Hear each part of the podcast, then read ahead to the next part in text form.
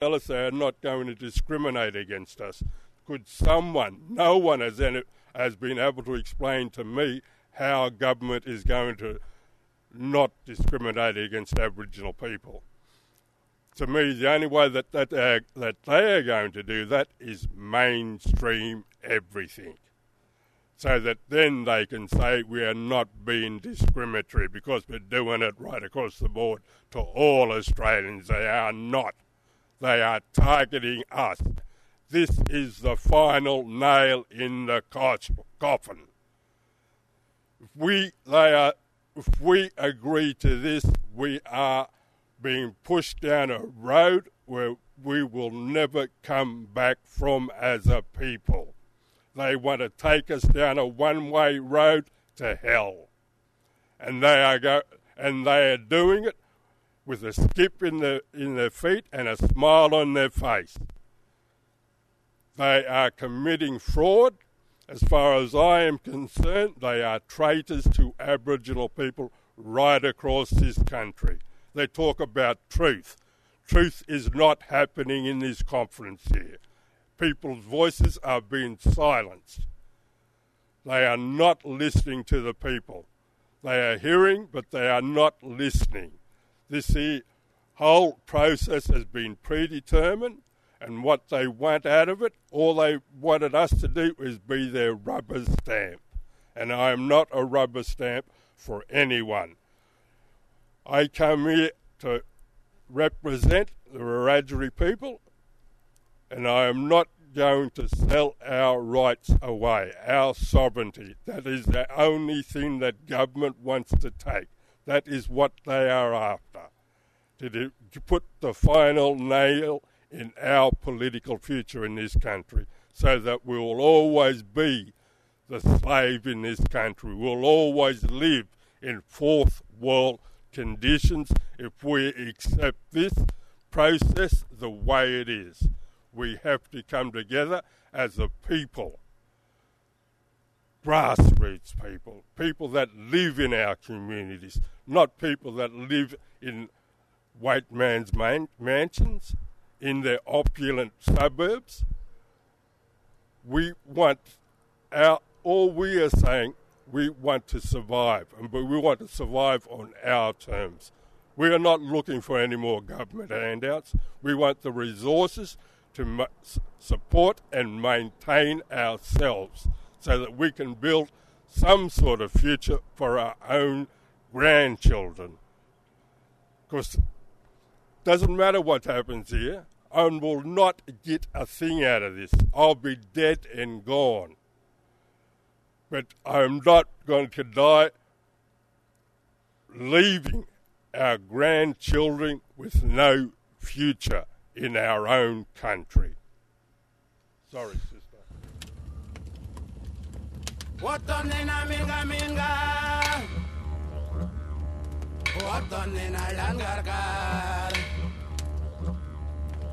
tana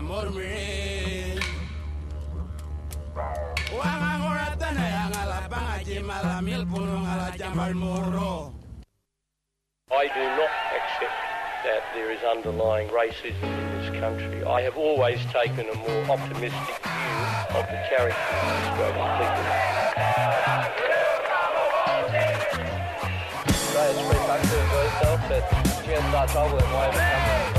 They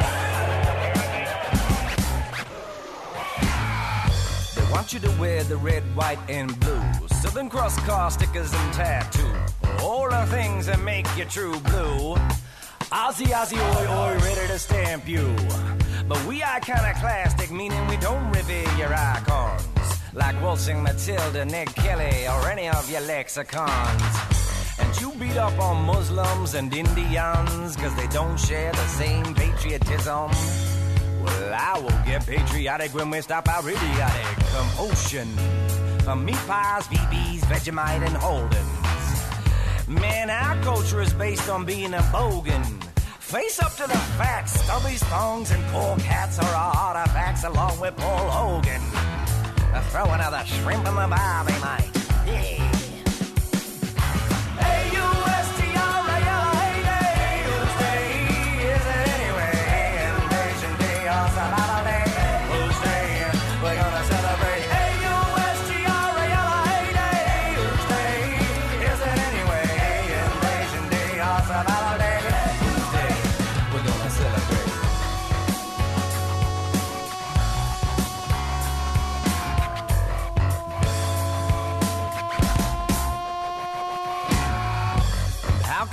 Celebrate such a day when our people didn't even get a say. Until 1967, when we were considered citizens. Before that, we were on the flora and fauna list. Let me tell ya. The 26th of January celebrates the arrival of the first fleet. But ain't this obsolete complete with Captain Cook and Arthur Phillip? When are we gonna overturn this popular history celebrate characters like Yagan, Jan Damara, Windradyne, Truganini, or Pemulwuy? Can we? You think? against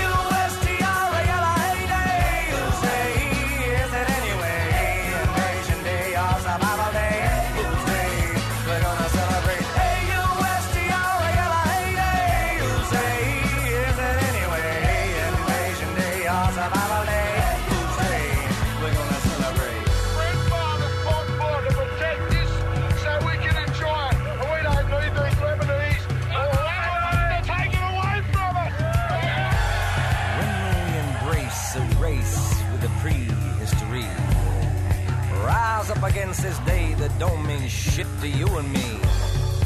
We need a day that celebrates our collective memories, multiple identities in unity. Australia Day for you and me. Australia Day for you and me. Australia Day for you and me. Australia Day for you and. Australia Day for you and me. Australia Day for you and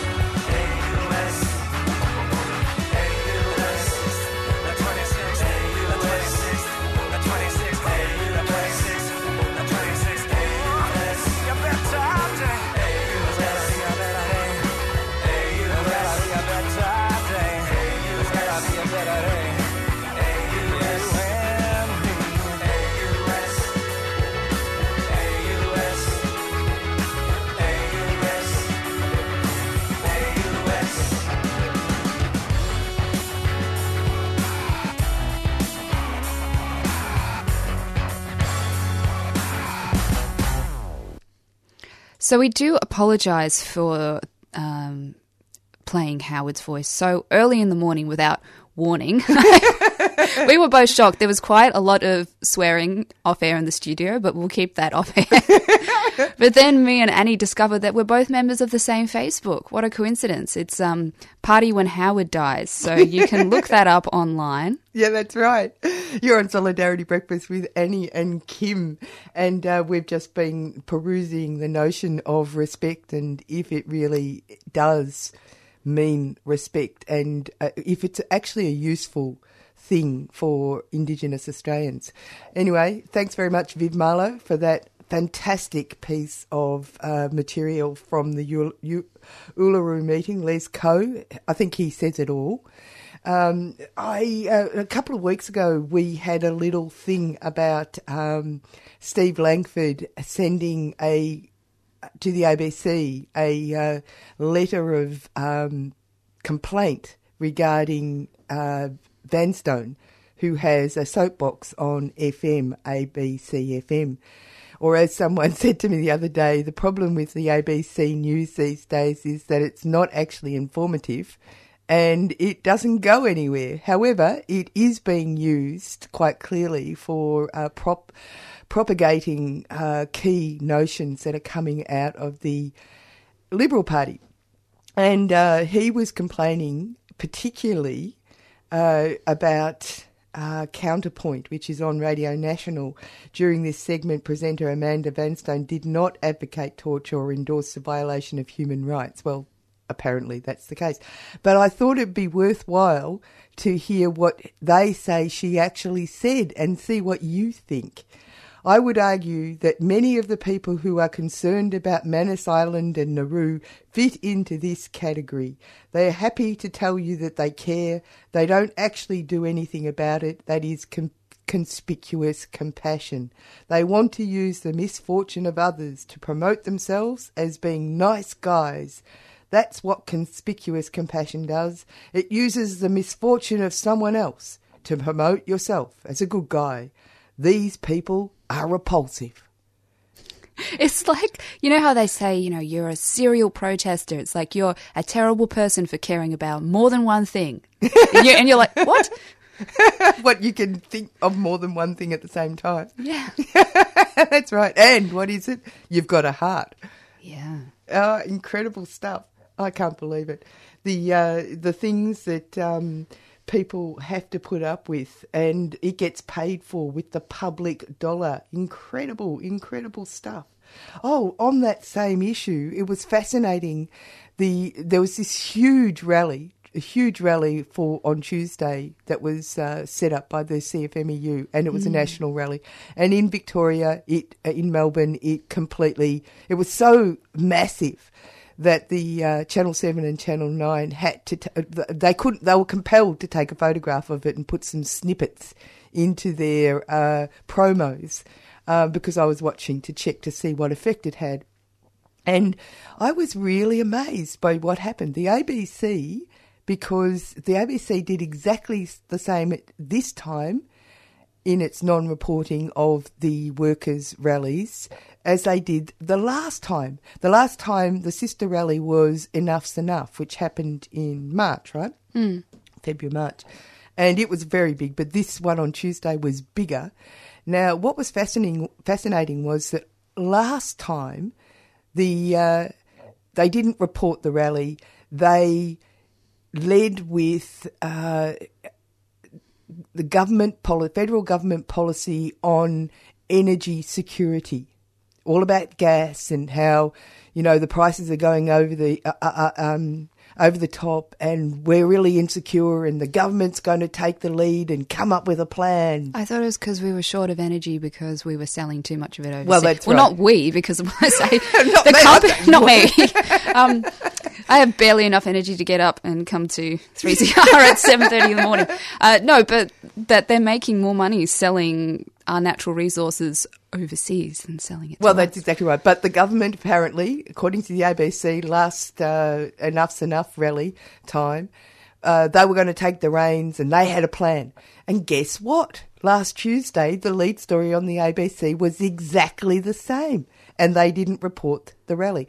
So I think that that, my conclusion, you can disagree, but my conclusion is that the ABC is actually ac- uh, actively suppressing real news when it comes to workers. What do you reckon to that? I'm not going to say anything. I agree with you.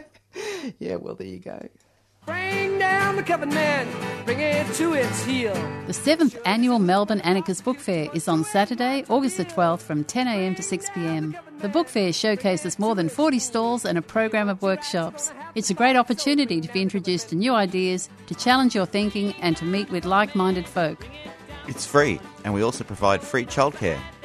At the Brunswick Town Hall on Saturday, August the 12th from 10am till 6pm. Find out more at www.amelbournebookfair.org or find us on Facebook, the Melbourne Anarchist Book Fair. The Melbourne Anarchist Book Fair is a 3CR supporter. We've got a fabulous event happening. The Black Awkward String Band will be playing Saturday, the 1st of July, 6 pm till late, at the Melba Spiegel Tent, 35 Johnston Street, Collingwood. Yeah, it's just up from the tote. Oh, fabulous. Yeah. So there's special guests and a traditional West Papuan feast, which sounds amazing. And the tickets are really cheap, just 10 or 15 with meal pre-sale or 15 to 20 with meal at the door. So get some pre-sale tickets. That sounds delicious and very entertaining.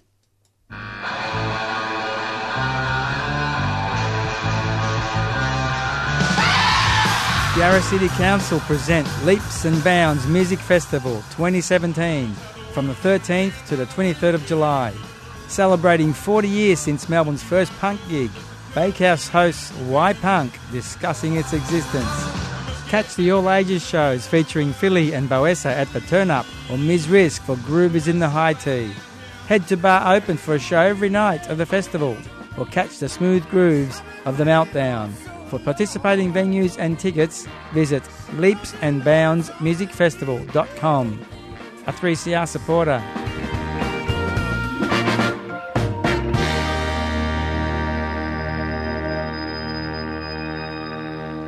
Well, you're on Solidarity Breakfast with Annie and Kim, and we were just talking about the terrible events in England, uh, in London, uh, around the Grenfell uh, Tower block, uh, the uh, cladding. And you will be aware, if you've been listening to 3CR, that actually the whole cladding issue, and in fact the imports of uh, uh, materials, substandard materials, as well as the lack of regulation that's been going on locally because it's just too much red tape.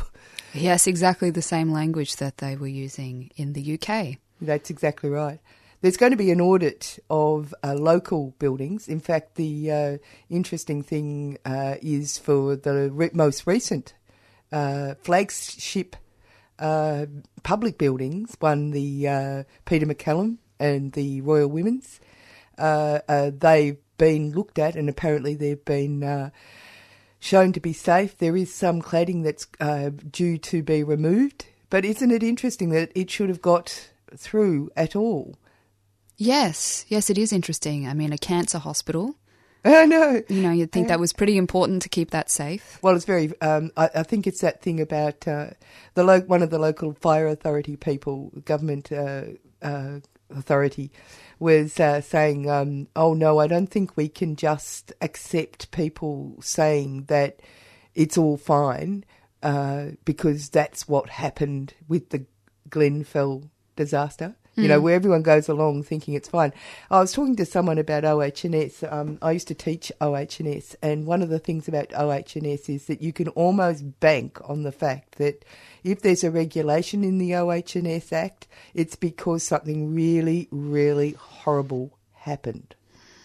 yeah, so when they talk about red tape, you're actually talking about people's lives and disasters that have happened in the past. Well, they've, and they've forgotten. They've forgotten. Everyone's become a little bit complacent. Or they're trying to make them forget. Mm. Well, no, in this case, what we've been given a push. The neoliberalism has been, has pushed the notion of safety out, and uh, the notion of uh, us as statistics has taken the front uh, seat. So, you know, uh, it might be awful for the individual and their families, but of course, there's always another one to replace them. Yeah. I mean, we, we don't we don't want to get too um, in love with the uh, attitudes that are being uh, propagated fi- by um, the mainstream media because they're not doing us a favour. They're not, you know, the big test, the big litmus test is, is, is it, is it good for you and the people around you? It's not just that you are, because um, there's that famous uh, analysis that the reason for why people go to war is not because they want to go and kill people as a general rule unless they're a psycho. It's because they, they are doing something that an authority has called upon them to do and they're doing it for the greater good. Yes. Right? You should always question whether there is a unified greater good. that's exactly right. It's not because people are stupid. And that's another thing that uh, is over over um, stated about um, people in uh, the working class and below. A weak solidarity, Brecky team listener, when we know the ABC is a commie front. Why, those who appreciate real objective reporting tell us all the time. But it gets worse. Not only have the long-haired commie greenies uncontrollable left ideologues like Amanda Millstone and Tom Switcher to the right and Nicky Saber their prophets taken over the public broadcaster, but thanks to some highly responsible, caring business class MPs, including ministers of state, we've discovered the long haired commies have taken over the Supreme Court bench right here in Victoria under our noses. Going so soft on, say, suspected 15 year old, possible, maybe, perhaps terrorists, possibly something as heinous as going to the thesaurus on their computer and looking up terrorist, that some of them could be back on the streets in as little as 25 or 30 years. A judicial disgrace, leftist ideology displacing justice, and I've got to say that but for these socially conscious, responsible, caring business class MPs, we'd have had no idea. It came like a bolt from the blue. Our false impression of the bench was based on subjective observations like what they said and what they did and who they were, showing how devious these commies are. Dragged before a kangaroo court of these judicial Marxists, the responsible MPs argued they were exercising their right to free speech. And anyway, how could one commit contempt by using that free speech to point out how contemptible the Supreme Court bench is? And the government to a person argued that a contempt charge would be an attack on that critical right to free speech.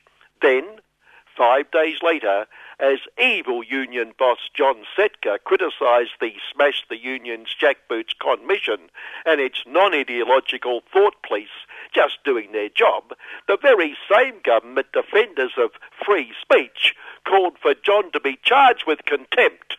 Nothing like a bit of consistency. But no, no inconsistency, because that call for a contempt charge and that great believer in the law, former Free Kills the Workers partner and now Minister for Caring Business Class Relations, Michaelia Cost the Workers, promptly and promptly referred the Setka contempt, and let's not even waste time saying it's alleged, to the sorry, the police. The, the very police Setka also alleged were puppets of the government, so he's guaranteed a fair hearing. No inconsistency, because another responsible, caring business class MP, Western True Senator Dean Smythe the Workers, wrote a so-called think piece calling for greater controls over evil unions because as the law stands, he wrote, evil unions have too many privileges, which certainly makes the mind boggle. The leader of the Jackboots pack, Nigel Hodge Kissed the Bosses, told us Jackboots inspectors and he had been intimidated and threatened by evil workers. These threatened people are just going about their lawful business of smashing the evil unions. The Jackboots Commission is totally opposed to any form of intimidation and threat. On that matter and on consistency, righteous anger at injustice, at cruelty, at the blatant disregard for human rights from US of the UN of the US of the World Secretary for World State Rex Tillerson over the young man sent back from North Korea in a coma who died this week. He attacked the brilliant, great and beloved third generation of the brilliant, great and beloved first family, the only great and beloved family brilliant enough to run the place. They jail them, brutalize them, and send them home to die. He was aghast at such inhumanity. The audience knew immediately he was not talking about Guantanamo, for there is a big difference. The US of stops at sending them home to die. It just jails them, brutalizes them, and doesn't send them home to die. Keeps them locked up with a term of, and there's another big difference. The US of denies human rights in defense of liberty, freedom, and democracy, in defense of the law. Who'd have thought, speaking of the US of, we'd get a US of big Supremo who makes that monumental moron George W. Bash the Workers look like Mensa material, as Donald's great legal mind, choice for Attorney General Mike Petty, or sorry, Mike Petty Sessions, explained to a Senate hearing why he couldn't answer one of the myriad of questions he couldn't answer, falling back on executive privilege a sort of Senate hearing version of the refuge of the scoundrels. The President must be free to make a full and intelligent choice about executive privilege, he told them. Now, tough one, listener, but I think you'll spot the answer. Which bit of full and intelligent makes that impossible?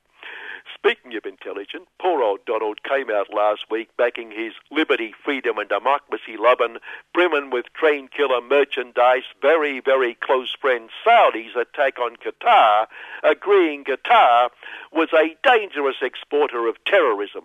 Bad, very bad. A threat to world peace and oh, how the US of hates threats to world peace. That's why it goes all over the world to fight for that peace. Anyway, poor old Donald attacked Qatar, and some courageous lucky had to tell him the US of has one of its million or so bases around the world in Qatar, critical to the endless fight for peace. While yet again a White House spokesperson explained poor Donald had been taken out of context by the fake news media who quoted him saying Qatar was a dangerous exporter of terrorism.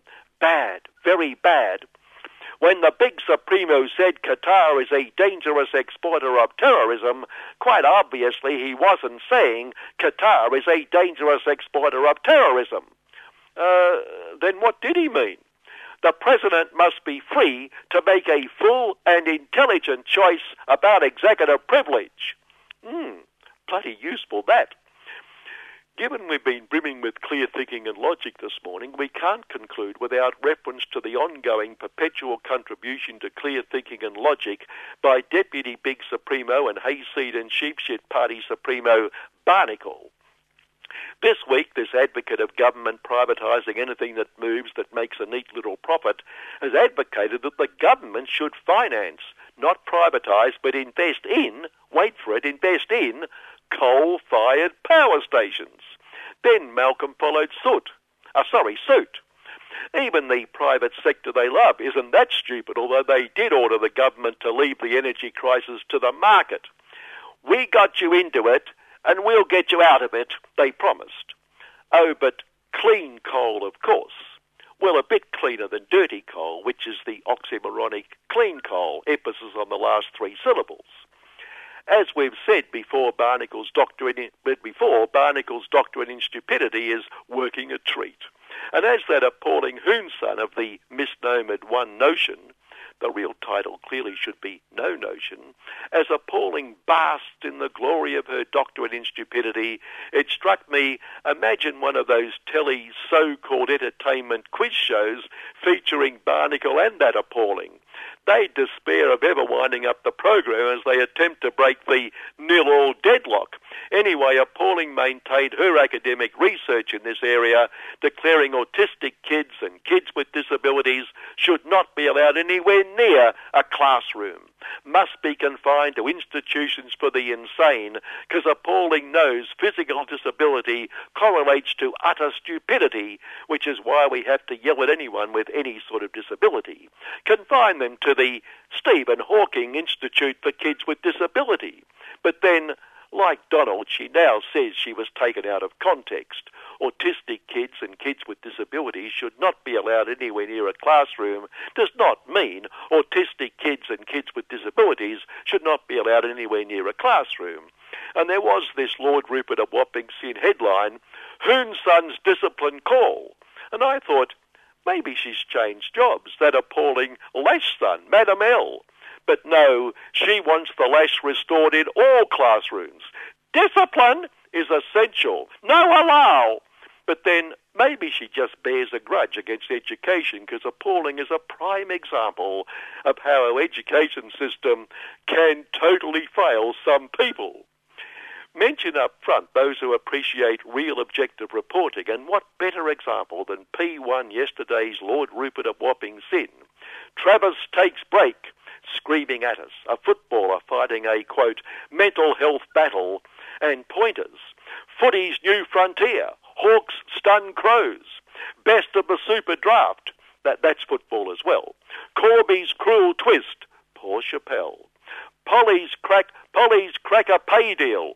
All rounded out with a McDonald's salt, sugar and fat junk food ad. And while not downplaying mental health as a serious issue, I'm not sure they were the most important events in the whole world, here and overseas, given what's going on. But then Lord Rupert has years of understanding what real news is and more particularly what real news isn't, isn't fit to print. And finally, also yesterday, True Blue Aussie Capitalist Review P1, Act of Economic Vandalism, backed up by editorial South True Great Bank Robbery. Nothing less than the debauchery of the political system it preached. Bloody socialist government, South True budget Thursday imposed a small levy on the banks to compensate for the bank's financial transactions being exempt from the GST. Well, we all know responsible governments must slash spending on inessentials like the services they raise taxes for and reduce taxes, because while forcing those who depend on those services to find themselves a nice little gutter is unfortunate, economically it's responsible. It's good for all of us. The poor banks, economically vandalised. Our hearts bleed. Good morning. Hi, I'm. No, I didn't do testing. Oh, okay. Testing, testing. Okay. Hi, I'm Susanna Espy, And I'm Lila. and you're listening to 3C. Ah! And you're on Solidarity Breakfast with Annie and Kim, and we've got Humphrey on the line. How are you, Humphrey? Uh, well, I'm quite well. I'm about to be evicted.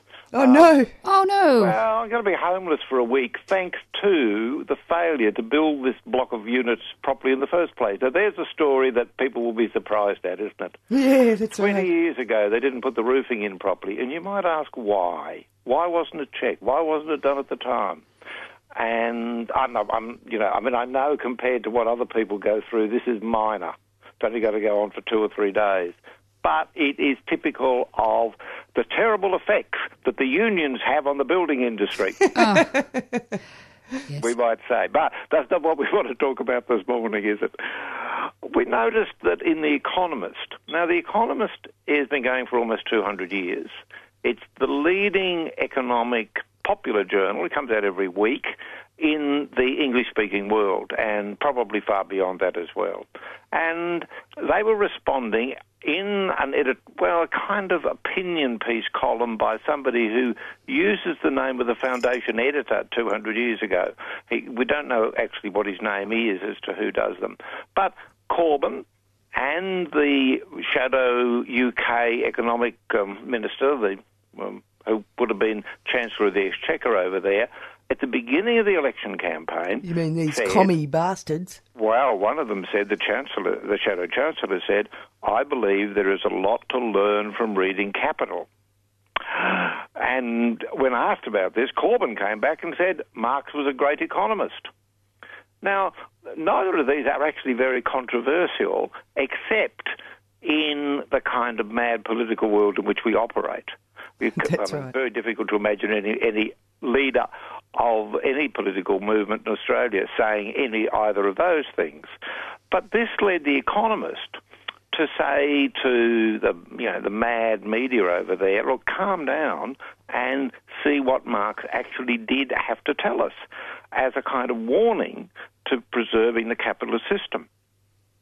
And um, so that's what he set out to do. And he, and he laid down, really, we could say, about half a dozen points in which he said, well, Marx was right about this and he was wrong about that. So what I thought we might do The, was the, great, the great man, you know, so whoever's doing the commentary, and it could be male or female, has set themselves up against Marx.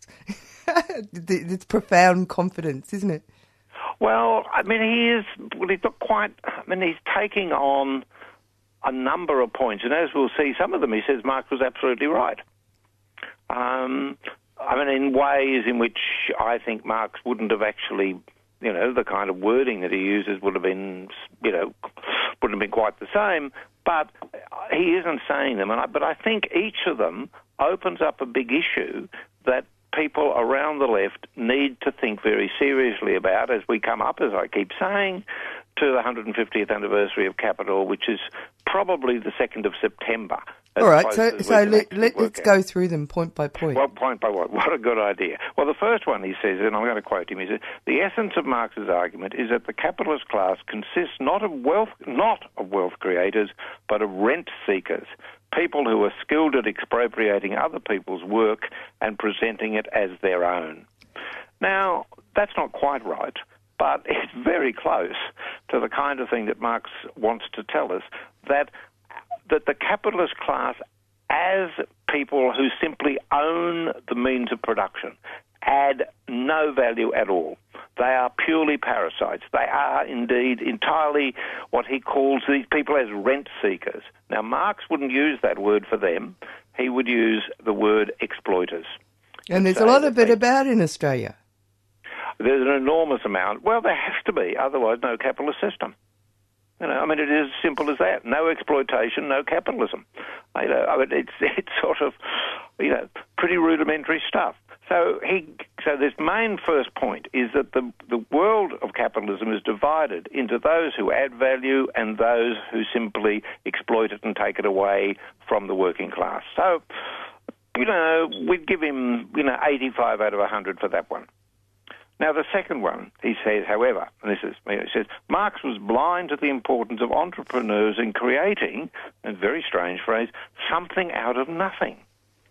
Now, Right, I don't know. Rumpelstiltskin, spinning straw into difficult to gold. think how you could create something out of nothing unless you were the Christian version of the creator of the universe. I mean, nobody else. I mean, I've been trying to think of how you could create something out of nothing. Now, the person writing the column isn't a complete, you know, a sort of you know, 100% total idiot by any means. So we think, what did he mean?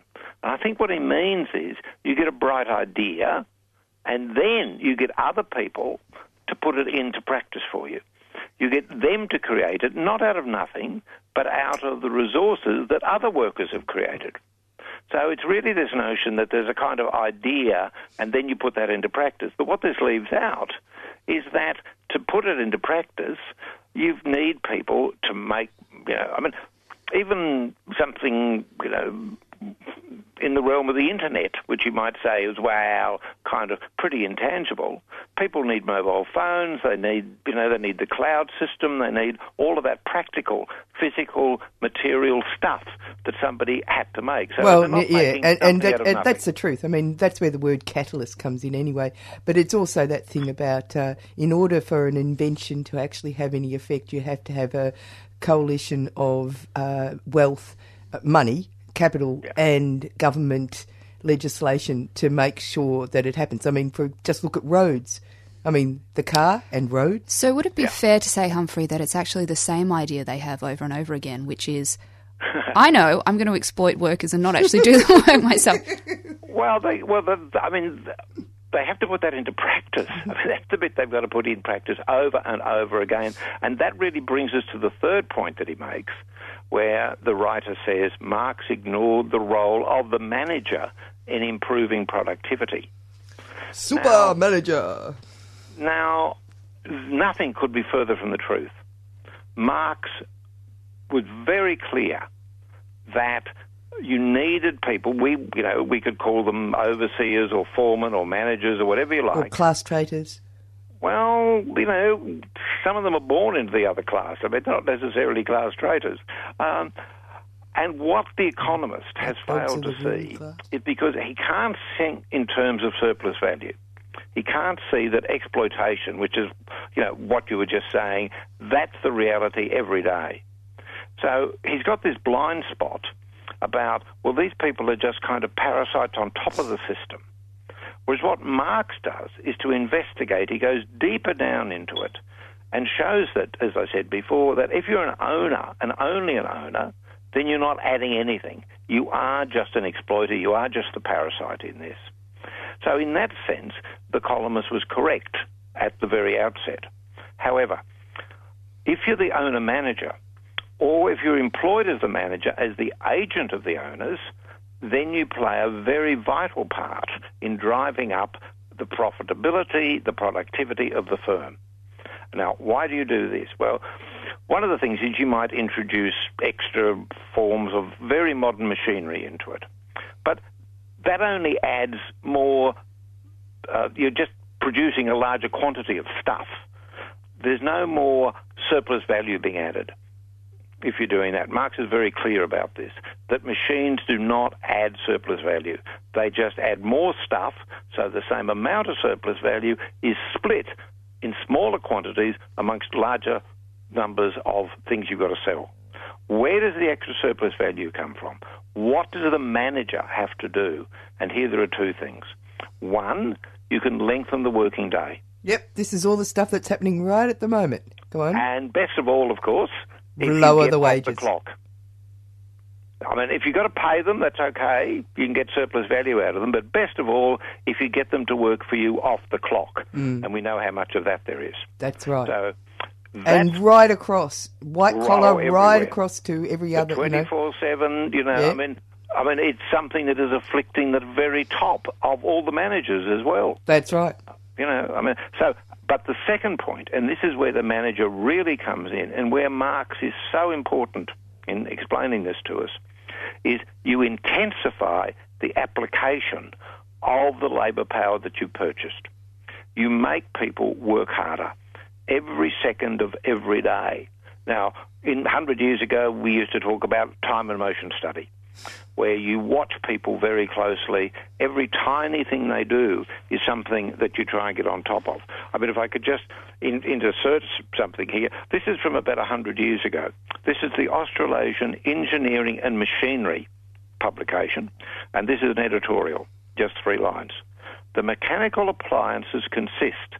This is something that they are recommending that employers might think about. You can buy one of these. The mechanical appliance consists of a chronometer and a motion picture camera.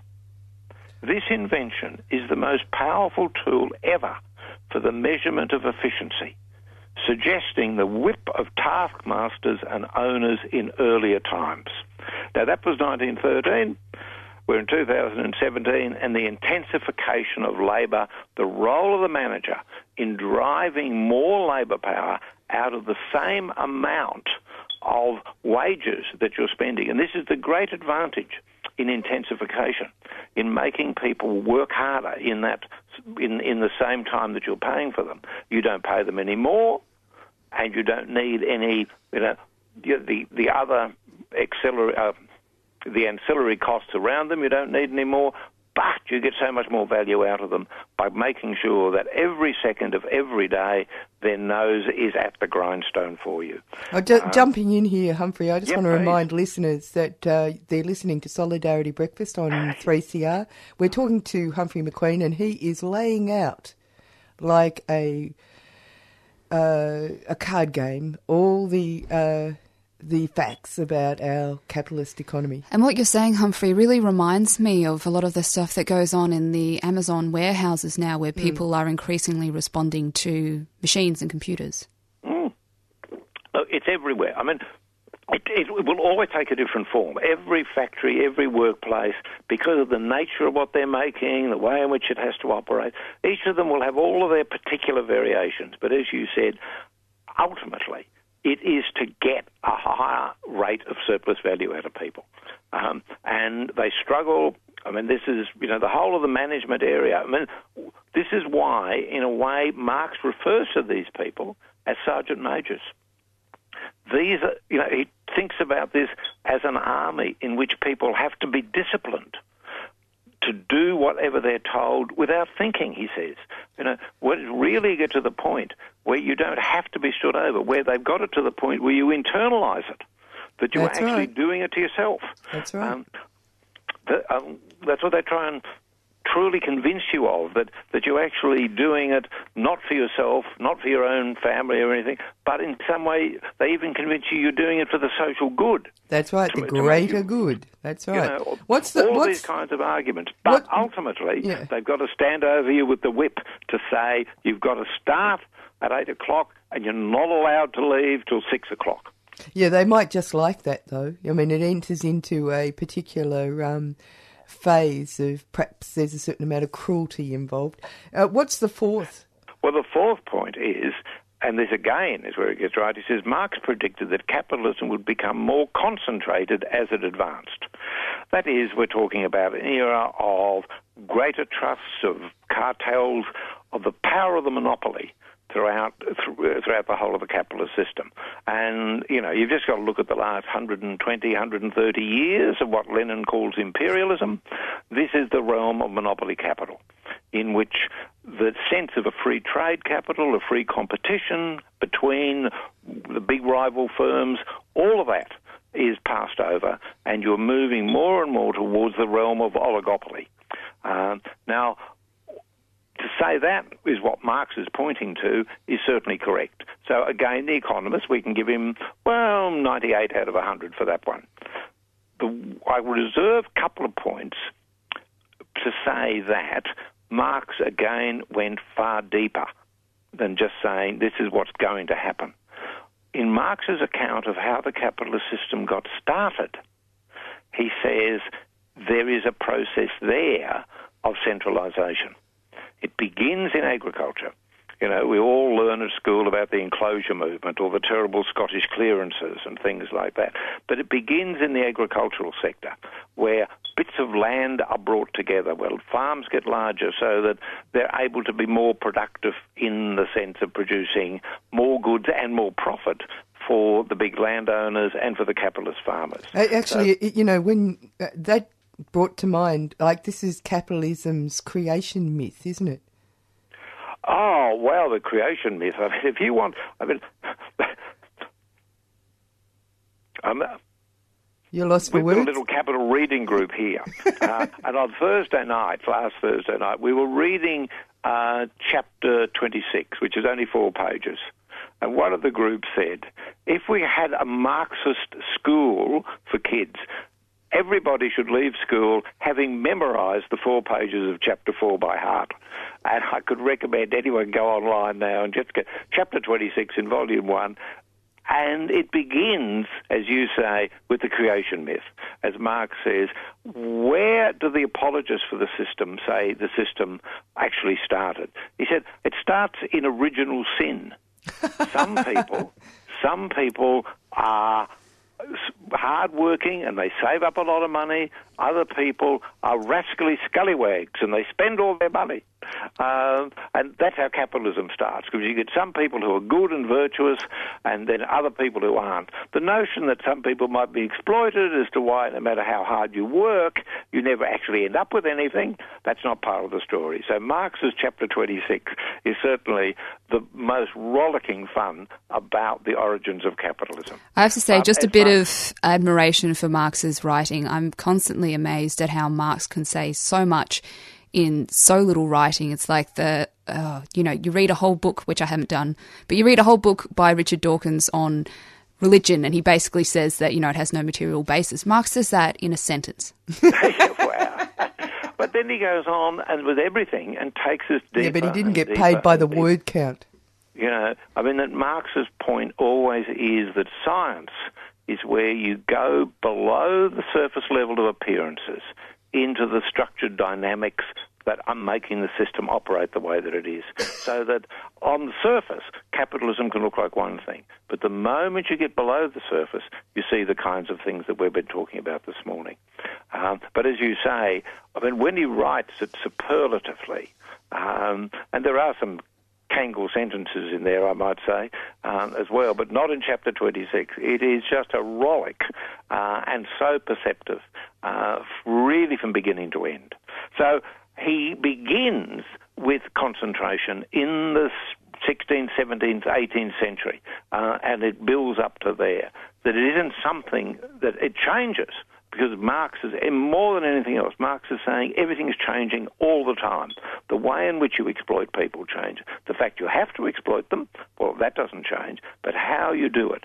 This is a system, I mean, well, for Marx, the whole process of everything in the world, the natural world, the, the physical world, the social world, nothing is permanent. Everything is under change because of conflicts and contradictions that are part of that all the time. So, But but he as he as you said he he pointed out that there's a concentration, and then he talks about and we're in this phase where finance becomes the rule maker.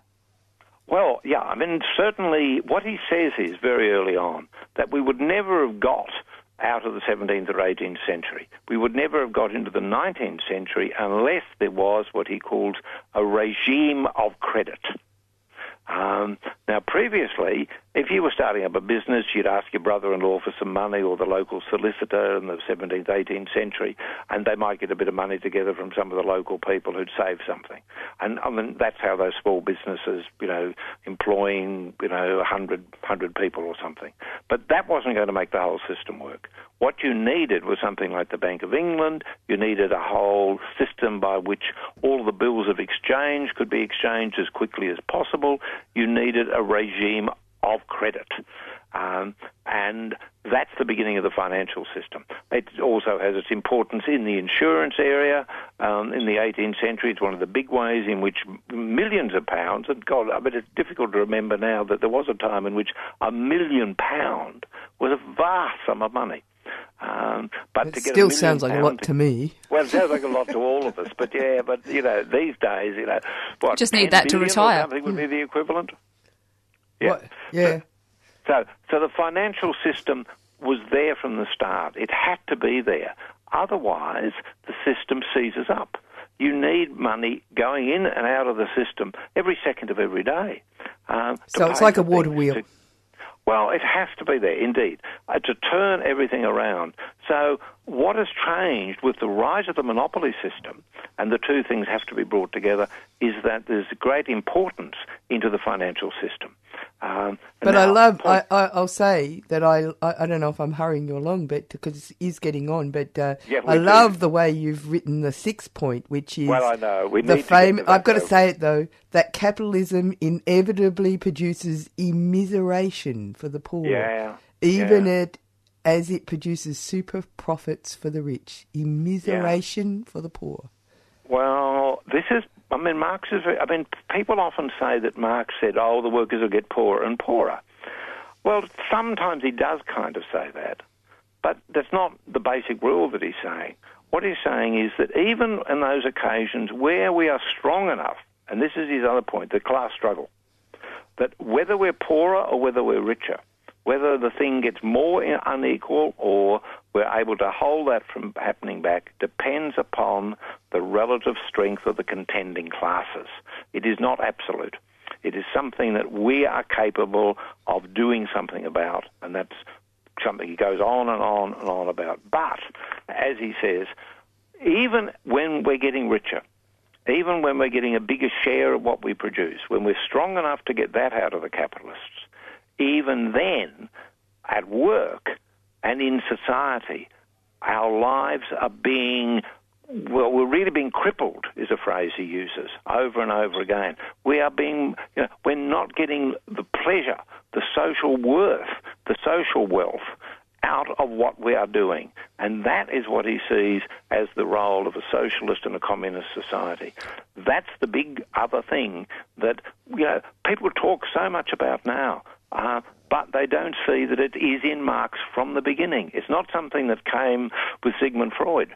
It's something there that Marx, and one would have to say, Adam Smith points out how miserable you are made by the division of labour because think- you have no sense of actually achieving anything. It reminds me somewhat of construction workers who, because they have fought, are one of the better paid workers, Yep. and they should. It should be incredibly rewarding to be building houses for people, to be building schools, but instead Mm. they're building these dog boxes. Well, God, yeah, and and they must know how badly they how, how badly constructed. Oh yeah, are. they do. Yeah. You know, I mean, it's not, you know, so that the kind of experience that, you know, that, that I'm having, and apparently from a program that was done recently, 70% of the new blocks of units going up have something wrong with them. Yeah, forced You know, obsolescence. Well, self-regulation, that's called. yeah, self-regulation. yeah. so, oh, anyway. oh, Humphrey, you've done a There's no mammoth. much more to think out in Marx. Yeah, you, you've you've done a mammoth job this morning, and we're going to talk to you again in two weeks because Well, about the Bank for International Settlements, because their annual report, uh, where the world economy is at, I'm hanging out for that. It doesn't come out till tomorrow. You can look it up online yourselves, and we'll talk about it in a couple of weeks. Fabulous. And we actually managed to end where we started. we did indeed. Thanks, Humphrey. Great. Have a good day. Bye bye. Bye. Yeah, that was great. And uh, next, uh, uh, well, we sh- we are we've come to the end of the program, and uh, we looked at uh, is it actually showing respect? This respect campaign. Yeah, that's and- we had on? some Indigenous voices there. Yeah, talking about that. Uh, we gave you a bit of a rundown of what was going on around the town and had a bit of a rant about things that are important to us. Yes, and about all the rallies on, and then we had the week that was. w- Yeah, that's right. And uh, of course, Kevin was right on the mark. And then we talked Marx and the capitalist system with Humphrey McQueen. I just, if you're culturally inclined, uh, there's this fantastic thing that's going on at the Astor Theatre tomorrow at 2 pm. It is a uh, rescreening of a remastered version of Pandora's Box, which is a 1928 German expressionist film. Oh wow! Yeah, yeah, with uh, Louise Brooks, who is the original Bop girl. She's the one who who popularised the bob that everybody is wearing now. Uh, it's uh, got a live score by Jen Anderson with by with a um, string quartet. Uh, at uh, that she's she created this score and it's going to you know it's it's uh, it runs with the film because it's a silent film and uh, it's it's a bit of a racy film. It's the first depiction of lesbianism in uh, mainstream movies. It's uh, it's quite an extraordinary film, and in fact, apparently, it's uh, one of the most screened uh, uh, independent films or silent era films in America to this day. But anyway, you get the chance to see an original score with live musicians to a major production from 1928. It's Pandora's Box. It's at the Astor. It's at 2 p.m. So uh, I'm going to go because I'm absolutely fascinated. I've I've decided that silent movies aren't you know just weird little fabrications. There's something curious going on there. Anyway, Before you- all the censors that they brought in in the McCarthy era. yeah. Anyway, I'm go- we're going to go out with what I think is now going to become our alternative outro theme because I love it so much. It's uh, I don't know. I haven't talked to you about it, Kim. What do you think? Oh, you have good taste. Yeah, turn up your radio. The one that says "I want a revolution." Yep, definitely.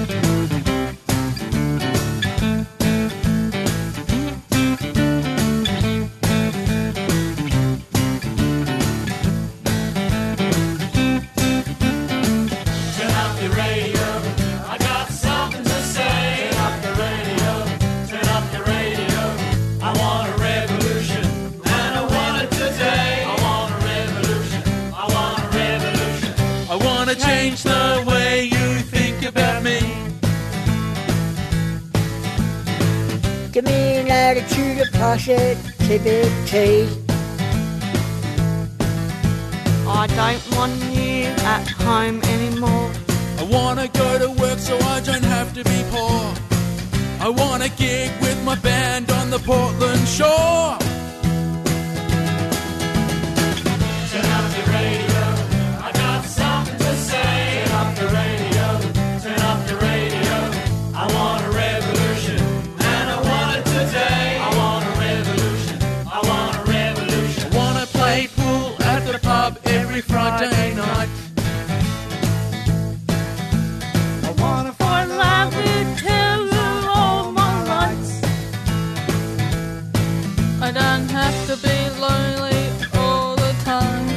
Connect me to the internet, the world will unite. I